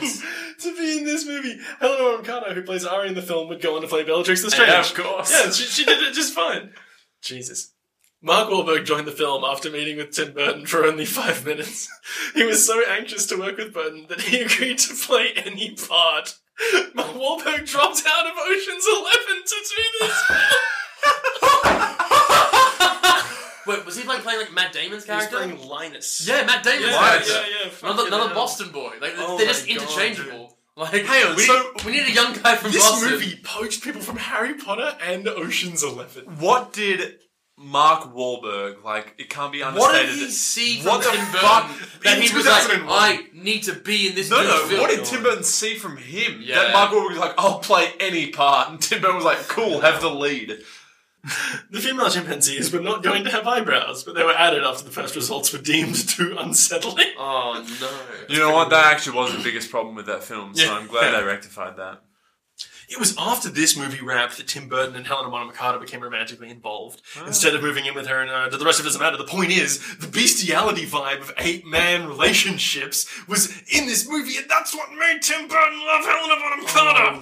Oh, wow. That is Do you something reckon he else. like kept the costume? Oh, that ape dance scene, the, Yeah. the sex scene, that's. No, no, here's how. it- No, Eleanor, you, you get up there and show 'em what I mean. Yeah. oh my Oh. god.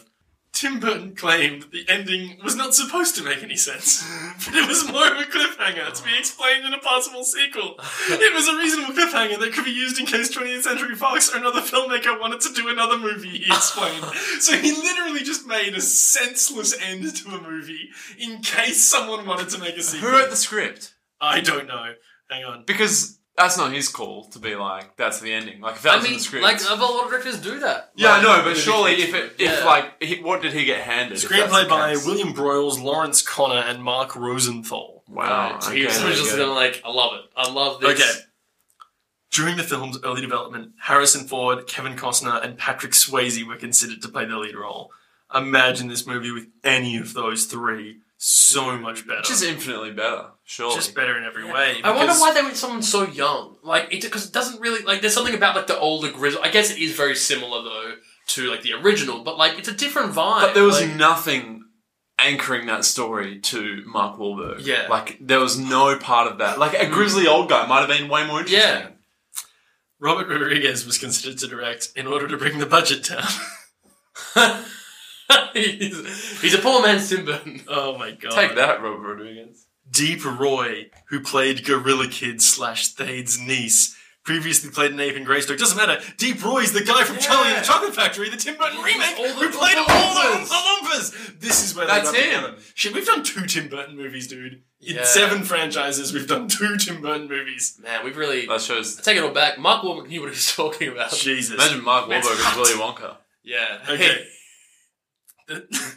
Hey, come out with some of my chocolate. you fucking piece of shit. There's- there's- there's- fucking Hey, why don't you come down to Southie? I'll show you what t- real chocolate's made of, you piece of shit. Yeah, you stupid cunt. I think we're going gonna put in our first ever bleep over that. Dude, edit, edit in a bleep. That would be so You stupid cunt. Tim Roth asked Tim Burton if he could rewrite some scenes to give his character a more frightening presence. Burton agreed and encouraged the idea. So you gotta wonder all these scenes when he's Oh, flipping no. around. Dude, you joked about this. It's true, he loves the flipping. Burton Oh being my like, Give me more flips, dude. All right. Tim Burton said that he would rather jump out of a window than direct a sequel to this.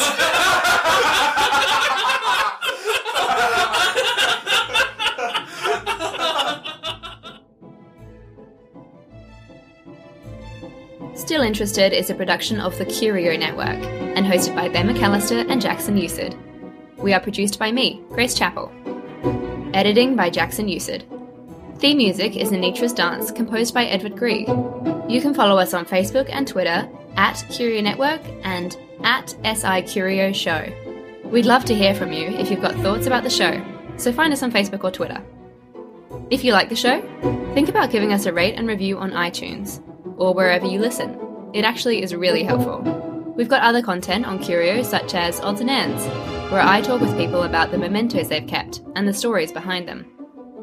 Or How to Win Loot and Influence Dragons, where we play D&D. Seriously, it's a lot of fun. Check it all out at curionetwork.com. We'll see you in two weeks.